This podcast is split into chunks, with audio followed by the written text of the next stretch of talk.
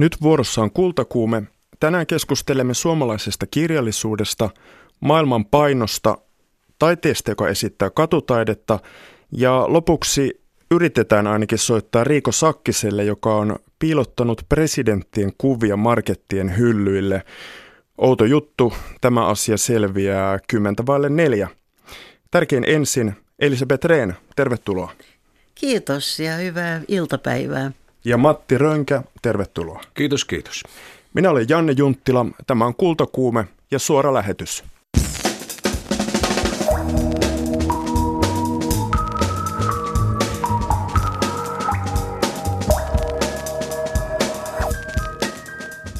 Kirjallisuuteen sukelletaan. Kävimme espoolaisessa kirjastossa kysymässä kirjaston asiakkailta, mitä kirjallisuus merkitsee lukijalleen.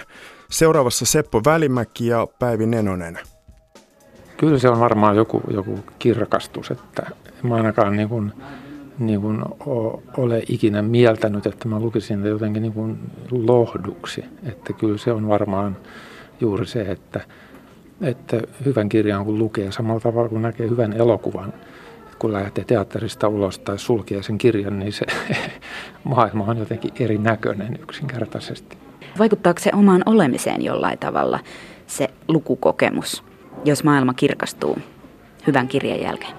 Kyllä varmaan sillä tavalla. Kyllä mä allekirjoitan ainakin sen, mitä niin kuin ylipäätään kirjallisuudesta sanotaan, että, että se, se lisää niin kuin, niin kuin suvaitsevuutta ja, ja, ja jotenkin niin kuin empatia kykyä tavallaan, että, että toki se varmaan sama hoituu sillä tavalla, että kiertää maailmaa ja maita ja mantuja ja tapaa hirvittävät määrät ihmisiä, mutta se sama hoituu ehkä vaivattomammin niin kuin kirjan ääressä. En tiedä, onnistuuko se yhtä perusteellisesti, mutta niin kuin joka, joka tapauksessa. Mitä se sulle antaa? No jotakin perspektiiviä ja niin kuin siis sitä, esimerkiksi kuinka hurja kehitys on tapahtunut siis viimeisen runsaan sadan vuoden aikana. En mä oikein tiedä, vaikka to, siis toisaaltahan siinä myös kun lukee tätä, niin ymmärtää, että kuin sa- samanlaisia ihmiset on ollut siis sata vuotta sitten ja, ja nyt. Kirjastoasiakas Seppo Välimäki on lukenut paljon myös Skifiä. Öö, ehkä se silloin nuorempana oli jonkun sortin eskapismi ja se, se science fictionin lukeminen – Toisaalta mä pidän niistä ihan samasta syystä, siis science fictionista samasta syystä kuin jostakin Star Trekistä. Eli että niissä voidaan käsitellä esimerkiksi niin kuin yhteiskunnallisia kysymyksiä aika sujuvasti. Että kun jostakin ulkoavaruudesta tölväsee paikalle yhtäkkiä joku seitsemän silmäinen, joka ei tiedä niin kuin täkäläisistä oloista mitään, niin siinähän on selittämisen paikka niin kuin automaattisesti. Nyt suorassa lähetyksessä ovat siis ministeri ja ihmisoikeusaktiivi Elisabeth Rehn ja toimittajakirjailija Matti Rönkä. Hei uudestaan. Hei hei uudestaan. hei, hei. Rönkä ja Rehn olivat Finlandia-palkintojen diktaattorit omissa sarjoissaan. Kuultiin kirjaston asiakkaiden mietteitä. Mitä ajatuksia heräsi lukemisesta? Mielestäni kirjaston asiakkaat ovat erittäin fiksuja ihmisiä. Ja ainakin nämä olivat myöskin kovin analyyttisiä siitä, mitä kirjallisuus todellakin merkitsee heille. En tiedä kuinka käsin poimittuja he sitten olivat, mutta, mutta joka tapauksessa tämä teki kyllä vaikutuksen minuun, että reflektoidaan noin voimakkaasti sitä, mitä todellakin kirjan kautta saa. Niin ehkä se on, ehkä se on myös sillä lailla, että että tota, jos me haastatellaan sataa ihmistä, niin varmaan saadaan niin kuin 40 erilaista motiivia tai, tai ikään kuin sitä funktiota, että mitä se kirja kullekin palvelee. Ja, ja, ja sitten jos me luetaan sata kirjaa, niin me itse saamme sieltä, se yksi lukija saa sieltä ikään kuin 40 mm. erilaista ilahduttavaa tai viihdyttävää tai opettavaa tai liikuttavaa, liikuttavaa syytä. Mennään kohta siihen, mitä kirjallisuus antaa Reenille ja Rönkälle. Reen valitsi tämän vuoden kaunokirjallisuuden Finlandia-palkinnon saajan ja eilen järjestetyssä gaalassa tuon palkinnon hän sai Juha Hurmen teos Niemi. Yle Radio 1 kultakumme onnittelee. Hei, kiitos paljon. Sä oot kanavan kuuntelijoille hyvinkin tuttu. No joo, ja, ja nythän kanavan kuuntelijat myöskin, jotka lukee mun kirjat, tajuu, että, että mun kaikki kolumnit on kirjassa Niemi, että, että tässä ryöstä viljellään raasti. No mutta ihan tosissaan siis ollut mahtavaa kolumnoida kultakuumissa ja sitten totta kai niin kun, niin kun mä käsittelen aiheita, jotka sitten, sitten liittyy niihin tärkeisiin ajatuksiin, mitä mä sitten vien noihin kirjoihin. Sun kirja on melkeinpä, se voisi olla myös tietokirja. Kuinka päädyit romaanimuotoon? No, no nythän näin on, että muotohan on niin kuin hybridi, että, että en minäkään tiedä mikä se on, mutta mä, mä ajattelen kuitenkin niin, että, että mä oon siis hakenut kovaa uusimman tutkimustiedon faktaa, mutta mä heittelen sen runolliseen tyyliin lätkin menemään. Ja se, se tekee sitten kaunokirjallisuutta ja, ja ja mä oon semmoista vertausta käyttänyt, että Marcel Duchamp niin kuin, niin kuin kiskasi miesten huussista tai vessasta pisuaari ja löi sen taidemuseon seinään ja sanoi, että tämän nimi on lähde ja tämä on taidetta. Mulla on vähän sama staili, että mä oon ottanut niin kuin kovaa tieteellistä faktaa, mutta sitten tehnyt Duchampin pisuaarit sille. Ja siksi kutsun tuota teostani runoelmaksi. Ready-made-vertausta siinä. Elisabeth Rehn, mistä nautit tässä kirjassa? Ensinnäkin mä ihan kommentoisin tuota, että oliko se nyt sitten faktaa tai fiktiota, oliko se romaani tai oliko se tieteiskirja. Että kyllä mä itsekin niin kuin sitä pohdin, mutta mä nyt ajattelin joka tapauksessa, että tämä ei ole minun vastuullani, vaan sen on, on tämä korkea-arvoinen raati valinnut ja katsonut, että tämä on, on ilman muuta eh, kaunokirjallisuutta. Ja silloin minä kilttinä tyttönä, niin tähän myöskin mukauduin ja luin sen siinä mielessä. Ja tämä oli mulle niin kuin aika, aika tärkeää, että niin sen teen.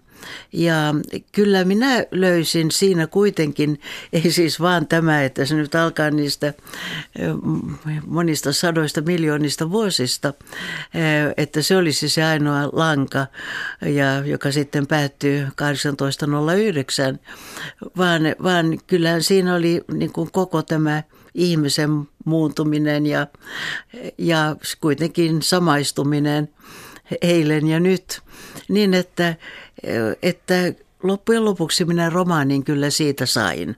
Mm. Jos kiteyttäisit sen oman kokemuksesi pohjalta kirjalle jonkin päälauseen tai ydinhavainnon, mikä voisi olla tämmöinen kiteymä? Minullahan aina on tämä, koska mä olen joutunut näkemään niin paljon julmuutta maailmassa. Ja mielestäni johon me varmaankin palaammekin, niin maailma on aika synkkä tällä hetkellä. Mä yritän koko ajan löytää kaikesta, mitä mä luen, kaikesta, mitä mä teen, jonkun semmoisen myönteisen glimpsin kuitenkin. Ja se oli mä kiteyttäisin sen siinä, että tämä oli ystävällinen kirja, että siinä annettiin kyllä aikamoisia heittoja – eri suuntiin, mutta jollakin lailla lempeällä tavalla, että oliko se nyt sitten niin, että vanhuuden myötä niin haluaa jonkinmoista optimismia, positiivisuutta kirjalta silloinkin, kun se on rankka. Tässä oli monta rankkaa kirjaa, jossa oli kyllä myöskin tämmöisiä myönteisiä piirteitä. Mä voin kommentoida oikein klassisesti lukematta olevaa, olevaa kirjaa, mutta, jaha, tuota, jaha. mutta, mutta Juha Hurmen, Hurmeen tuntien ja, ja häntä seuranneena, niin mä luulen, että nimenomaan se, että se, se tota, ikään kuin se nauru tai hymy kohdistuu niin kuin meihin itseemme. Näin. Ja hän itse etunenässä siinä mukana, mukana rivissä, että se ei ole, se ei ole koskaan niin kuin ilkeää naurua.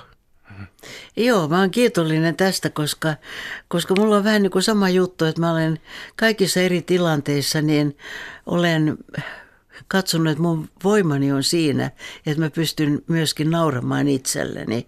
Ja tämähän on juuri se, jota mm. hän tekee. Että hän naur- naurunalaistaa vähän meidät kaikki, mutta samalla kuitenkin kunnioittaa ihmiskuntaa jollakin lailla. Tässä ehkä vähän viitattiin myös rivien välissä eilisiin kohuotsikoihin, mutta tämä oli minun oma tulkintaani. Tietokirjallisuuden Finlandia-palkinnon voitti Riitta Kylänpään kirjoittama elämäkerta Pentti Linkola, ihminen ja legenda. Tämän voittajan valitsi siis Matti Rönkä. Kysyin Kylänpäältä, mikä palkinnossa on hänelle tärkeintä. Jaa, hyvä kysymys. Siinä on monta tärkeää asiaa. Tietysti moni varmaan odottaa sitä, että, että niin mä puhun, mä oon kirjoittanut aina omistuskirjoitukset ikimetsien puolesta tai vanhojen metsien puolesta. Ne on uskomattomia, niitä on ihan valtavan vähän. Mä todella haluan, että niitä suojeltaisiin enemmän. Mutta mulle oli aivan ihana, kun tässä on kiitetty tätä kirjan kieltä. Niin se kyllä tuntuu, se kyllä tuntuu ihan tärkeältä toimittajalle. Riitta Kylänpää on Suomen Kuvalehden toimittaja. Kysyin, miten toimittajan ammattitaito hyödytti kirjanteossa. Tässä kirjassa, tätä kirjaa tehdessäni ehdottomasti pitkä ammattikokemus, koska Pentti Linkola on aika haastava persona ja, ja niin, mutta tosi meillä meni valtava hyvin kaikki. Mutta kuitenkin niin kun, että ot, uskaltautua ja olla rohkea, niin, niin mä, mä oon niin paljon haastellut kuitenkin niin kuin rohkeita ja uskalliaita ihmisiä, että niin se, sen kokemuksen mä tarvisin tässä. Ja tietysti se, että, että koko ajan niin toimituksissa kieltä hiotaan, on ammatti, ammattinaisia ja ammattimiehiä toimitussihteerinä, päälliköinä ja, ja siitä saa koko ajan palautetta. Minusta on tullut kielenkäyttäjä. Minusta on erittäin luonnollista, että, että niin toimittajat kirjoittaa kirjoja. Matti Rönkä. Arvuttelit eilen, että ehkä toimittajilla on syynsä siihen, että miksi he tekevät tietokirjoja. Tällainen ajatus mulle tuli, kun tästä, tästä näissä kohuissa mm, alettiin puhua tästä näistä toimittajista esituomareina ja, ja sitten tosiaan, että kaikki tekijät ovat toimittajia ja kaivattiin, kaivattiin sitten niitä tieteentekijöitä. No, no sehän ei ole todellakaan kenenkään näistä, näistä loppusuoralle päässeet päässeistä, niin heidän vikansa, että he sattuvat olemaan toimittajia, on kukin omilla yksittäisillä ansioillaan sinne päässeet. Mutta tota, mä mietin sitä, että, että kun on nyt näitä must readia ja ja, ja long playta, tämän kaltaisia ilmiöitä myös syntynyt. Ja myös tuolla, mä tiedän tuolla kuvajournalismin puolella – kun valokuvaajia pannaan, pannaan esimerkiksi, esimerkiksi lehtitaloista ulos ja on, on niin iso joukko ihmisiä, jotka todella intohimoisesti haluavat tehdä sitä journalismia, niin tekstiä kuin kuvaa, niin, niin se, että, että sitten näyttää siltä, että, että he sitten tekevät, tekevät sitä nälkäpalkalla, mutta haluavat sen saada julki sitten vaikkapa kirjan muodossa. Oliko siinä siis kritiikkiä mediatalojen suuntaan? No, no mä nyt voin, pahek- mä nyt voin, mä nyt voin paheksua. Mä olen mielensä pahoittaja no niin, avokonttorissa, avokonttorissa, niin mä voin paheksua Sitä tietysti kaikki, kaikki, kaikkien nykyajan kotkotuksia, mutta hei, kaikki ei ollut ennen paremmin, mutta jotkut joitain asioita kaipaa ja niillä oli myös oma arvonsa. Tuosta mäkin haluan mm. kotkottaa siitä, Jaha. että minkä vuoksi pannaan aina niin kuin jonkinmoinen tuommoinen karsina ihmisille, että ketkä saa tehdä mitä. Että mm. toimittaja ei, ei kelpaa kir- mm. kirjailijaksi niin. ja poliitikko ei mm. kelpaa kunnon työhön ja niin poispäin. Mutta tätä kyllä mä ymmärrän sen tietenkin, että tuolla on paljon senkin puolen siitä, että tuolla on paljon ikään kuin tieteentekijöitä, jotka puurtavat ja, ja niin edespäin. Ja sitten, sitten tota, tuottavat vielä, vielä kirjoja ja sitten ne eivät pääse esille. Mutta että aikaisempina vuosina nyt on ollut, ollut loistavia tutkijoita, jotka ovat myös niin loistavia kirjoittajia, joku Mirkka Lappalainen mm. esimerkiksi ja niin edespäin. Syy, miksi oikeastaan pyysin teidät tänne nyt Finlandia-palkintoja seuraavana päivänä on, että voitaisiko porukalla vähän synkistellä. Finlandia-finalistit käsittelivät raskaita teemoja. Siellä on luonnon ja maapallon tuhoa yhdessä tietokirjoista, kahdessakin tietokirjassa Linkola elämäkerran kautta ja sitten tuossa Tampereen yliopiston porukan kirjassa. Siellä on työttömyyttä, eristyneisyyttä fiktion puolella, informaatiotulvaa ja jälleen siellä non-fictionin eli tietokirjojen puolella Euroopan syr- syrjäkyliä sotasalaisuuksia – Matti Rönkä on toimittaja, TV-kasvo ja kirjailija. Ja ministeri Elisabeth Rehn on työskennellyt YK-tehtävissä aika raskaissa sellaisissa ja Suomen hallituksessa. Olette molemmat toimineet tehtävissä, jossa tämä raadollinen todellisuus on osa työtä. Ja kysymys kuuluu, että miten, miten te pystytte käsittelemään sitä? Suodatatteko maailmaa? Lähestytään kohta sitä kirjallisuutta sitten. Niin kuin arjessa, kuinka jäsentelette uutisten tulvaa? Niin, no toimittajallehan se on sillä tavalla helppoa, että se, se rooli on semmoinen haalari ja se, tai kainalossa kulkeva työ, työkalupakki, jonka, jonka avulla, avulla ikään kuin sitä pyöreää maailmaa pannaan neliskulmasiksi palasiksi.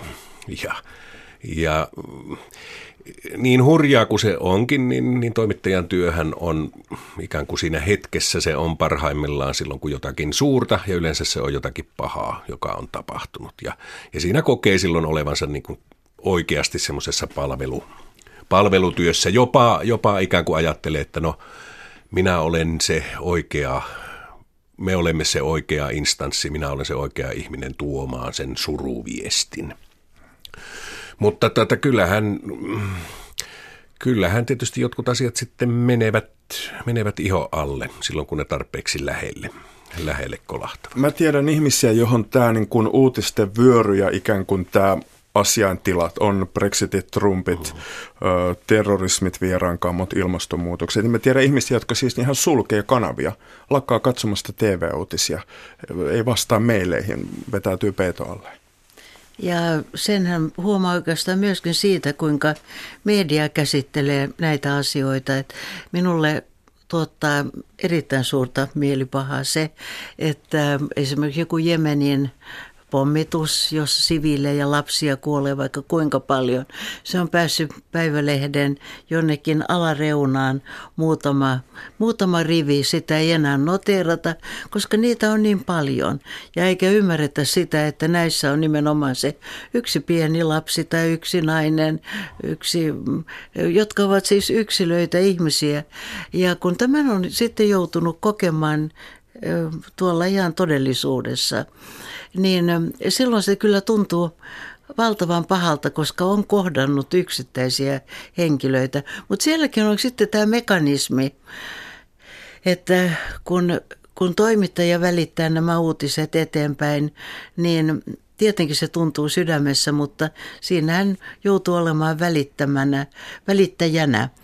Ja meidän porukkamme jossakin vaikka mm, Bosniassa, kun tulimme kentältä, ehkä ihan niitä joukko hautoja avaamassa ja, ja kontrolloimassa, mitä tapahtuu, niin sitten illalla istuttiin ja yhdessä ja syötiin ja otettiin lasi punaviiniä ja, ja ehkä laskettiin jotain leikkiäkin, että oli pakko suojautua, ettei se mene tänne ihan sydämeen asti, koska silloin sitä tulisi hulluksi.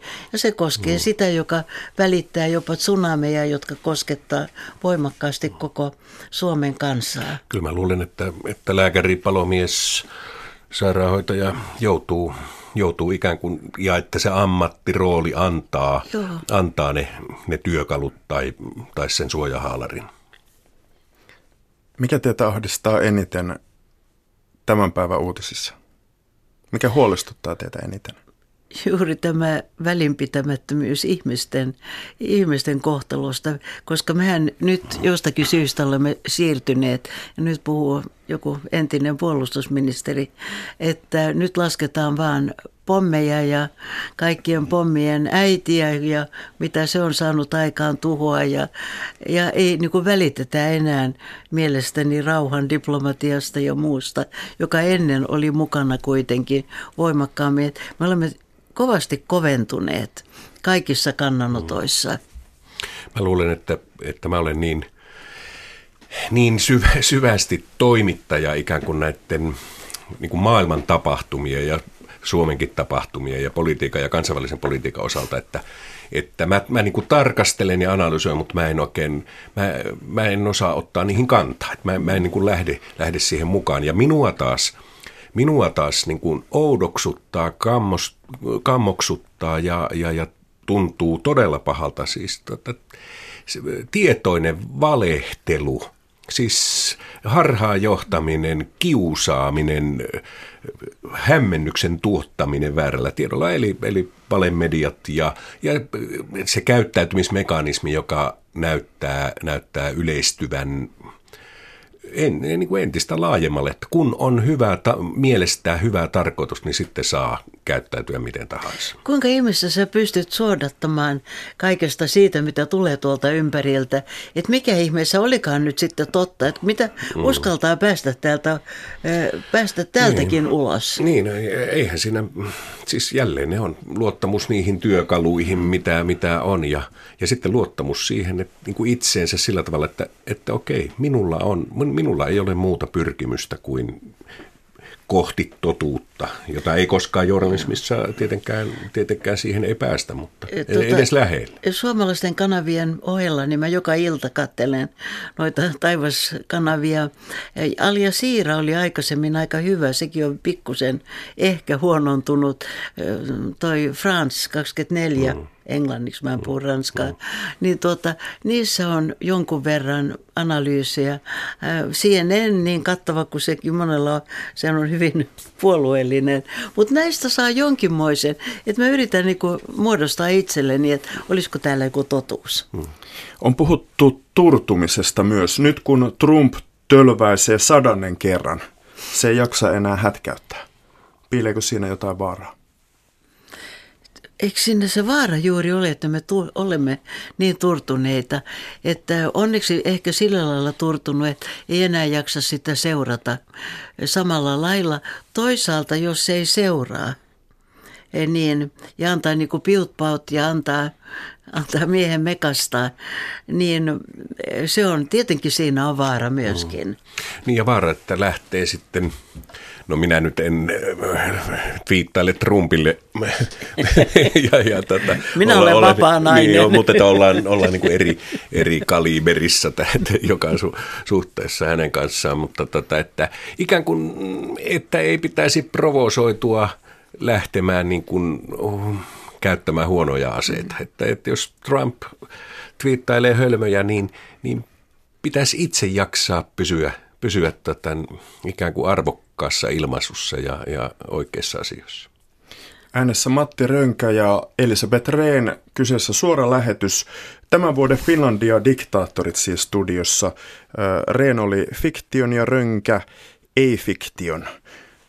Kun vertaatte nyt tätä, niin kuin, tätä aikaa lainausmerkeissä tähän tämän vuoden kirjalliseen satoon, jonka parhaita asiantuntijoita olette, niin minkälaisia ähm, neuvoja tai sanoja tämä kirjallisuus teille toi?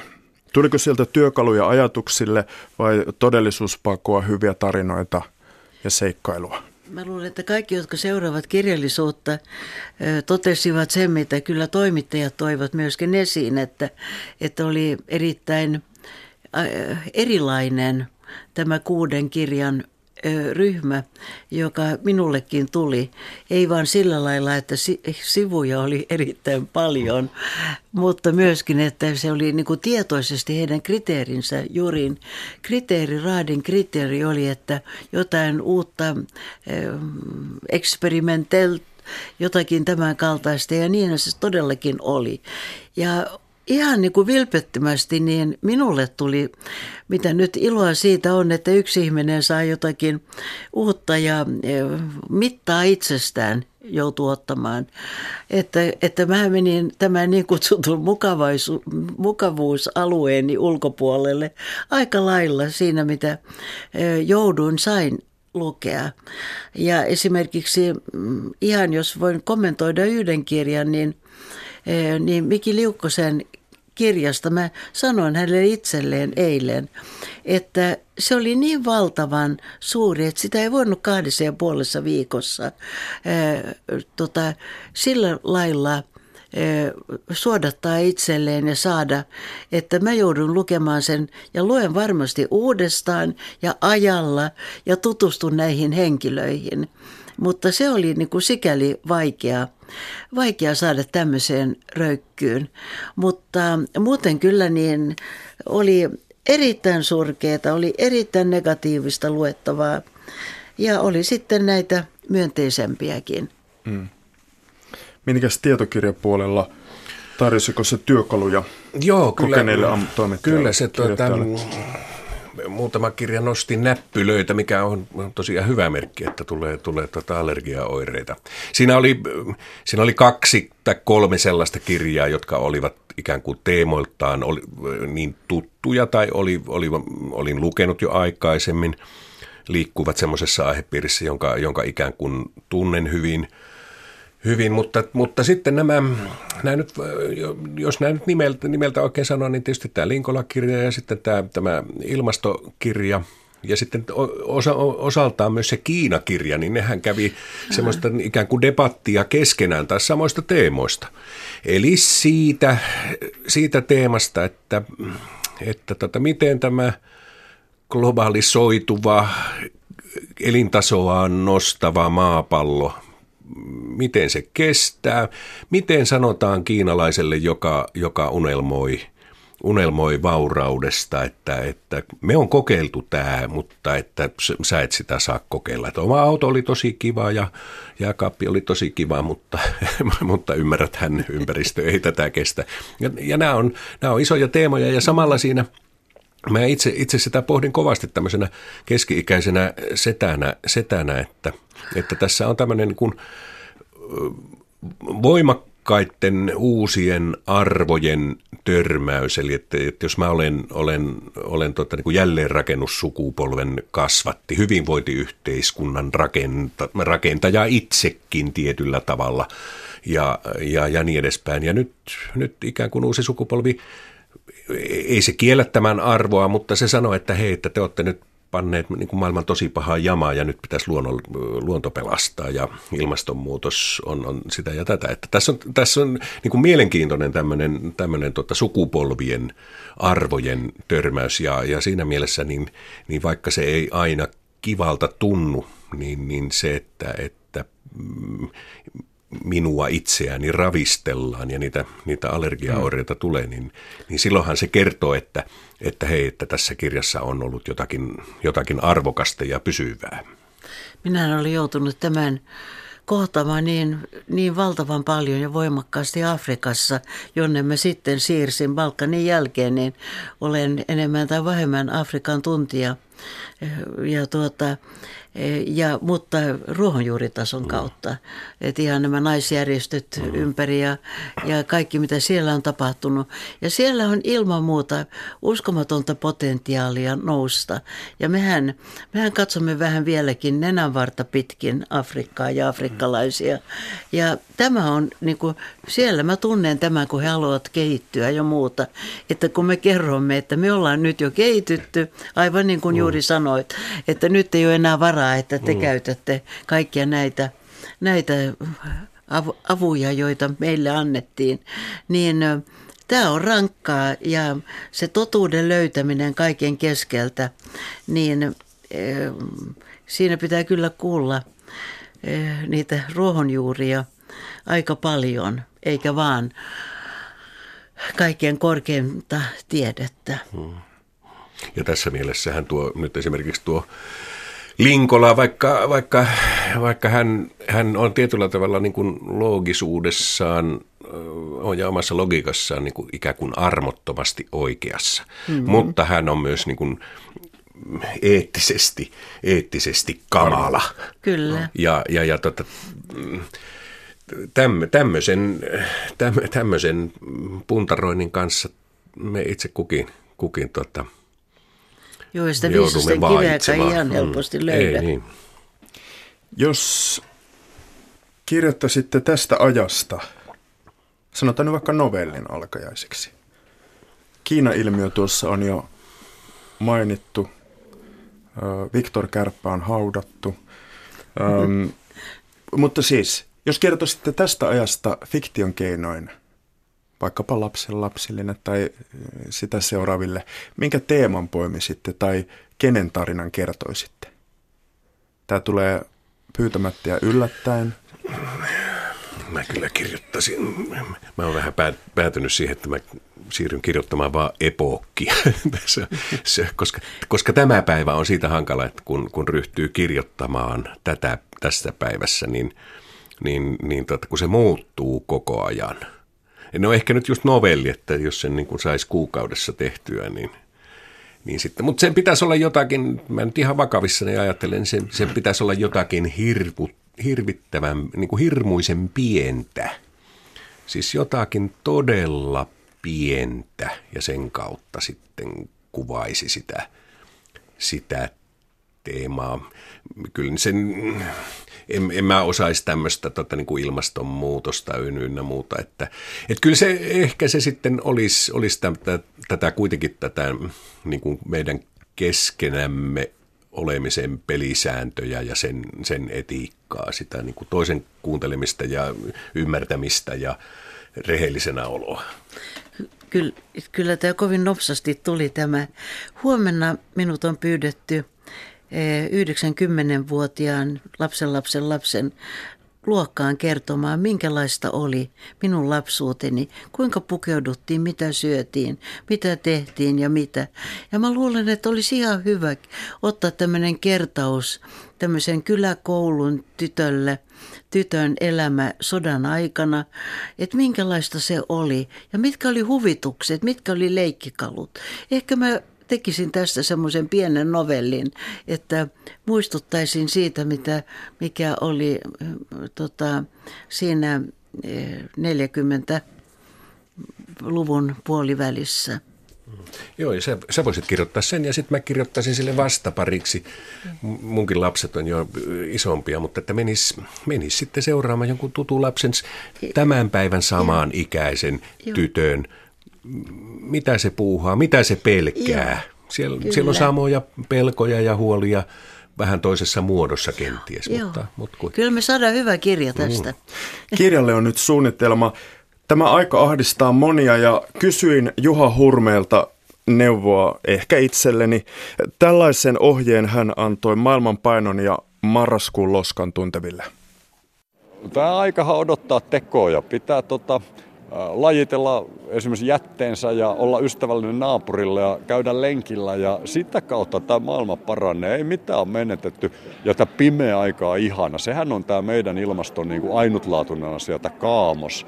Siis kesällä me matkitaan lämpimämpiä maita, mutta talvisin me ollaan ihan oma itsemme, etenkin mustassa marraskuussa ja joulukuussa, niin, niin oikeasti se on vaan siitä kiinni, että niin kuin ymmärtää myös kaikki Kalevala mittainen runous, ne miljoonat säkeet on syntynyt kaamoksen pimeydessä, kun on ollut muuta tekemistä, niin, niin sitä vaan niin kuin vitamiinia nykyihmiselle ja myöskin se muistutus, että mitä sekavampaa ja mitä synkeämpää, niin sen iloisempia meidän pitää olla. Että ei mitään pelejä on menetetty vielä, sen kun painetaan eteenpäin. Hienon neuvon esitti Juha Hurme. Kiitoksia Elisabeth Rehn ja Matti Rönkä. Kiitos. Kiitos.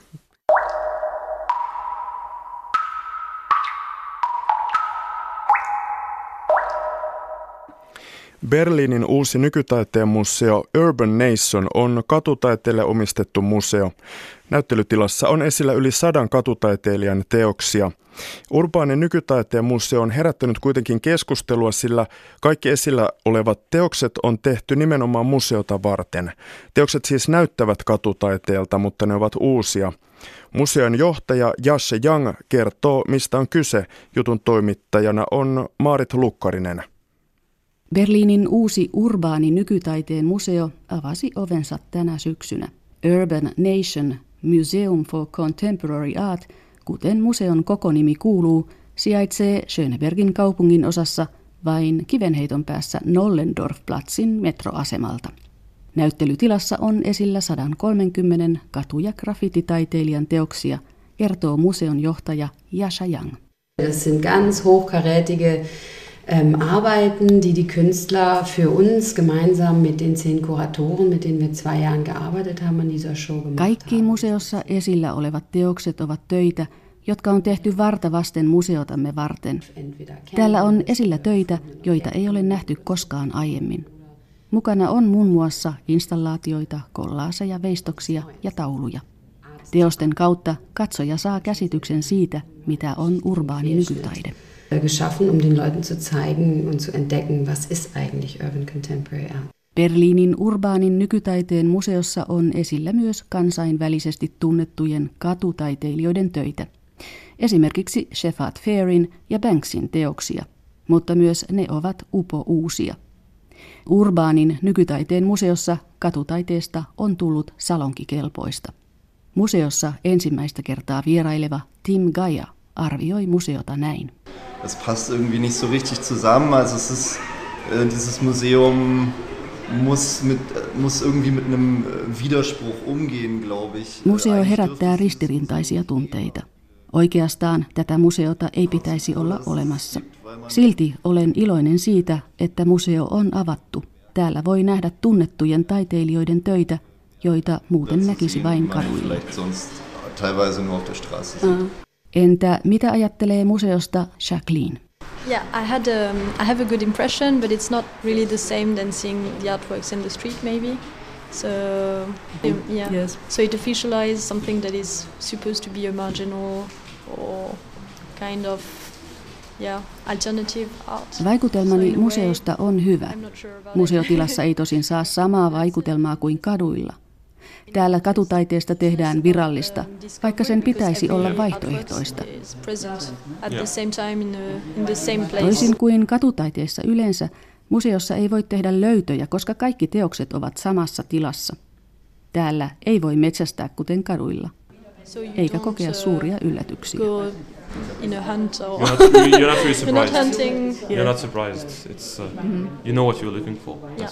Mitä urbaani nykytaide siis oikeastaan on? Museon johtaja Jasa Yang pitää sitä katutaiteen jatkumona. Toisin sanoen kyse on taidemuodosta, jonka vaikutteet tulevat katutaiteesta, mutta joka antaa taiteilijalle mahdollisuuden valita, missä hän taidettaan tekee.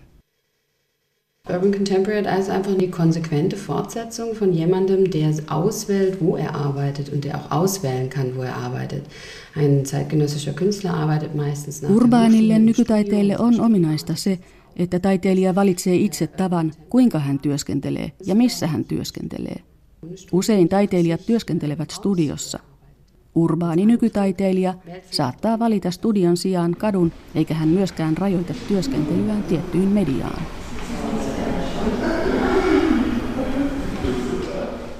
Ranskalainen Chantal on tyytyväinen museon tarjontaan. Hän kuvaa lempiteostaan. Was ich gesehen habe, gefällt mir ähm, dieses sehr, sehr gut. Aha. Also man zeigt, es zeigt halt zwei Menschen, die ein Auge haben, wie Zyklopen damals ja. dargestellt. Kuvassa on kaksi ihmistä. He ovat kuin yksisilmäisiä kykloppeja. Molemmissa figuureissa on jotakin mekaanista. He liikkuvat edestakaisin pienellä neljän muotoisella alueella ja tuijottavat älypuhelimiaan.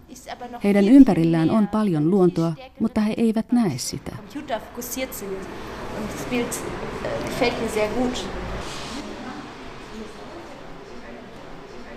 Urban Nation Museo sijaitsee entisessä asuintalossa vilkasliikenteisen Bülowstrassen varrella. Tyhjillään seisonut talo kunnostettiin museota varten siten, että kadun ilmapiiri tuotiin museotilaan. Haben den Boden aus Originalasphalt gegossen, damit wir die Straße reinholen und aber auch natürlich wieder rausfließen Museon lattia on tehty asfaltista, koska halusimme tuoda kadun ilmapiirin museon sisään. Osa taideteoksista on myös hakattu seiniin ähm, katutaiteelle ominaiseen tapaan. Yritimme tuoda kadun ilmapiiriä mahdollisimman paljon museoon, mutta haluamme myös avautua ulos kadun suuntaan. Asfalttilattian avulla saamme enemmän mahdollisuuksia muuttaa näyttelytilan korkeutta, leveyttä ja suuruutta. Näyttelytilan toisessa kerroksessa tilan halki kulkee silta. Sillalta tarkasteltuna katsoja voi nähdä jokaisen näyttelyssä esillä olevan teoksen neljästä tai viidestä eri perspektiivistä, aivan kuten kadulla. Museon perustamista alettiin suunnitella jo kymmenisen vuotta sitten, ja Sajangin mielestä tarve urbaanin taiteen museolle oli suuri. Es gibt zwar Pop-up-Shows für diese Art von Kunst, aber keine Plattform, die sie fördert, auch nachhaltig fördert. Und das ist ja das Ziel des Hauses. Katutaiteelta on puuttunut aina näihin päiviin asti foorumi, joka tukee tätä taidemuotoa. Urbaani nykytaiteen museo haluaa tarjota nimenomaan foorumin katutaiteelle. Wir sind ja kein Museum im herkömmlichen Sinn. Wir haben eine Bibliothek im Haus, wir haben Residenzen im Haus, wir machen über Museomme ei ole tavallinen museo. Täällä on kirjasto ja myös taiteilijaresidenssi on rakenteilla. Ideana oli, että taiteilijoilla on oma paikka. Tällaista taloa on kaivattu. Viemme myös berliiniläisiä taiteilijoita maailmalle ja tuomme vastavuoroisesti ulkomaisia taiteilijoita Berliiniin. Und wir sind quasi das Rückgrat für diese Residenzen. Also man muss sich bewerben, es gibt einen Bewerbungsprozess, es gibt einen Museon yhteyteen rakennetaan kymmenen taiteilijaresidenssiä, jotta taiteilijat voivat työskennellä täällä kolmesta kuukaudesta puoleen vuoteen. Oleskeluun kuuluu myös sosiaalinen aspekti, eli taiteilijan on jollakin tavoin toimittava myös opetustyössä. Und dann können die Künstler hier drei bis sechs Monate leben. Deswegen entstehen manchmal so Hochgewässer, weil die Natur einfach viel so stark ist. Urbaanin nykytaiteen museon johtaja Yasha Yang on työskennellyt sekä newyorkilaisissa että lontoolaisissa gallerioissa. Berliini tuntui hänen mielestään kuitenkin sopivimmalta paikalta museon perustamiselle. Berlin ist einfach nur eine Stadt, die sich immer und permanent auch nach dem Krieg noch neu erdenken muss und wo Wände schon immer eine große Rolle gespielt haben in der Geschichte der Stadt. Und Berlin ist immer noch flexibel und trainiert seinen Muskel der Flexibilität auch immer Berliini on kaupunki, jonka on luotava itsensä uudelleen. Seinät ovat näytelleet Berliinin historiassa aina merkittävää osaa. Berliini on kaupunki, joka haastaa itsensä aina uudelleen. Tällaiset kaupungit ovat hyviä kaupunkeja taiteilijoille, sillä ne tarjoavat rikkaan kasvualustan uusille ideoille ja hankkeille. Äh, Nährboden zu sein für neue Ideen und neue Projekte. Es ist auch ein schwerer Nährboden. Nur glaube ich, dass eben die, die Kraft der Stadt... Berliini on myös suhteellisen edullinen kaupunki. Siksi tänne tulee kiinnostavia taiteilijoita kaikkialta maailmasta. Toki mielenkiintoisia taiteilijapiirejä on muissakin kaupungeissa – mutta Berliini oli museollemme sopivin paikka. Ich glaube, jede Stadt hat ihre ähm, eigene, ganz eigene Haut und diese eigene Haut wird dann auch von den Künstlern so bearbeitet, wie es in der Stadt möglich ist. Es gibt ganz, es gibt ganz, ganz viele Faktoren, die da eine Rolle spielen, äh, was möglich ist und was nicht üblich ist. Also es gibt CCTV überall in London, da haben sie es sowieso schon mal schwerer. Es gibt in äh, New York... Jokaisella kaupungilla on oma ilmapiirinsä, jota taiteilijat muokkaavat mahdollisuuksien mukaan. Lontoossa on kameravalvonta. Se vaikeuttaa katutaiteilijoiden työskentelyä. New Yorkissa katutaiteilijoita uhkaavat kovat sakot tai jopa vankeusrangaistus. Berliinissä rangaistukset eivät ole näin kovia. Was sind das für Häuser? Wie kommt man an die Häuser hin? Stehen die Häuser eng zusammen? Gibt es viele Häuser? Ist es viel Wohnraum oder eher viel industrieller Raum? Se, miten katutaiteilijat kaupunkia muokkaavat, riippuu monista tekijöistä, kuten siitä, minkälaisia taloja kaupungissa on, miten tiiviisti talot sijaitsevat tai kuinka helposti niihin pääsee käsiksi. Und dann kämpfen wir gegen die Natur und die Natur kämpft gegen den Mensch. Der Mensch gegen die Natur. Und so schaukelt sich das immer weiter hoch. Mhm. Mitä mieltä on museovierailija Tim Gaja Berliinistä katutaidekaupunkina? Ja, Berlin ähm, ist wahrscheinlich in Europa eine der Metropolen dafür. Also ähm, Graffiti in Europa fing hier an. Also ich meine, das war ja eigentlich schon Street Art, wobei wahrscheinlich... Berliini on todennäköisesti yksi Euroopan metropoleista ylipäätään. Graffiti sai täällä alkunsa ja se oli katutaidetta jo ennen kuin graffititaiteilijat edes puhuivat katutaiteesta. Katutaidetta näkee nykyään ehkä vähemmän kuin aiemmin – mutta se on silti edelleen voimakkaasti läsnä Berliinin kaduilla. Ja, es hat sich stark verändert, es ist sicher weniger geworden, ähm, aber es ist immer noch sehr präsent in den Straßen. Toimittaja oli Maarit Lukkarinen. Kuvataiteilija Riiko Sakkinen on nyt puhelimessa. Kuuluuko, kuuluuko? Hyvää päivää. Hyvää päivää. Ö, olet maalannut ja piirtänyt sarjan tasavallan presidenttejä. Miksi? Hyvinkään taidemuseo oon maalannut kaikista Suomen tasavallan presidenteistä jättimäiset kuvat. Uskaltaisin veikata, että suurin koskaan maalattu Kekkonen kuusi metriä korkea. Ja sitten mä oon tehnyt tota, e, pienet piirustukset myös 12 presidentistä, jotka mä liimasin eilen e, kahvipaketteihin, presidenttimerkkisiin tietenkin, niin. ja käskin ne ympäri e, Helsingin supermarketteja. Mutta miksi sä, miksi, miksi, miksi, miksi, sä, miksi sä piirsit niitä presidenttejä ja maalasit tosi isoja presidenttejä? Presidentit on maalattu sen takia, että tämä on mielipidetiedustelu. Eli mä haluan saada selville, kuka on Suomen rakastetuin ja kuka on Suomen inhotuin presidentti. Eli yleisö, kun tulee tänne näyttelyyn, niin kaikki saa käteensä 12 vihreitä ja 12 punaista tarraa ja saa liimata nämä niiden presidenttien rintaa. Eli sitten kun näyttely loppuu, niin me saadaan selville, kuka on rakastetuin presidentti. Riiko Sakkisella yksityisnäyttely parhaillaan Mäntässä, eikö juu? Ja Kyllä, perjantaista alkaen... Niin, ja perjantaista alkaen Hyvinkäällä. Nämä piirrokset siis piilotit. Onko se nyt jossain marketissa piilossa? Mä en ole nyt marketissa. Siis sieltä on ainakin yksi on tähän mennessä löytynyt. Eli mä tietenkin toivoin, että, että ne tuli sosiaaliseen mediaan ja yksi on ilmestynyt, joka on mun mielestä jo aika hyvin, koska sehän on, siihen voi tapahtua vaikka mitä matkan varrella, että joku myyjä huomaa, että on joku tuhottu paketti, heittää sen pois, mitä tahansa. Eli mä, mä oon mielestäni onnistunut tosi hyvin, kun ainoastaan 12, niitä on niin vähän kuin 12 ja yksi on kuitenkin jo päättynyt jonkun kokoelmaan. Niin just. No anna joku vihje nyt. Siis kuuntelijat voitte löytää vielä 11 Riiko Sakkisen presidenttipiirustusta.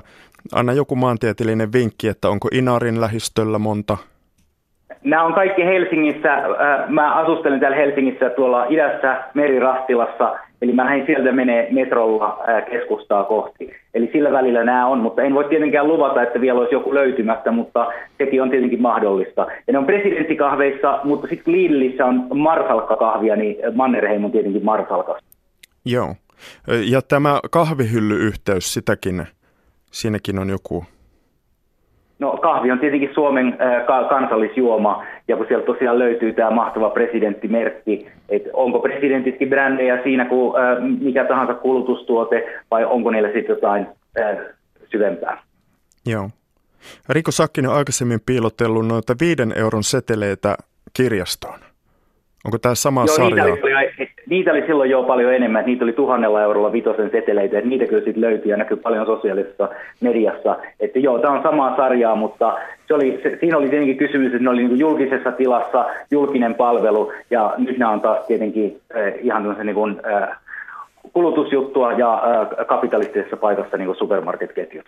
Hei, kiitos paljon kuvataiteilija Riiko Sakkinen ja näyttely avautuu siis Hyvinkäällä äh, perjantaina nimellä Rakkaat johtajat. Näyttelyn nimi on siis presidenttipeli täällä ja sen teoksen nimi, joka on supermarketeissa, se on Rakkaat johtajat. Eli tervetuloa kaikille Hyvinkäälle ja Hyvä. mahdollisesti vielä voitte löytää niitä kahvipaketteja. Hyvä täsmennys, kiitos. Huomisessa kultakuumessa radiota varten tehty opera Kylmän maan kuningatar, joka on lajissaan ensimmäinen Suomessa lähes 70 vuoteen. Operan tekijöitä on studiossa – Tekstiilitaiteilija Laura Mertz on tehnyt sitikaneista rukkasia. Miettikääpä sitä. Tähän päättyy Kultakuume. Minun nimeni on Janne Junttila.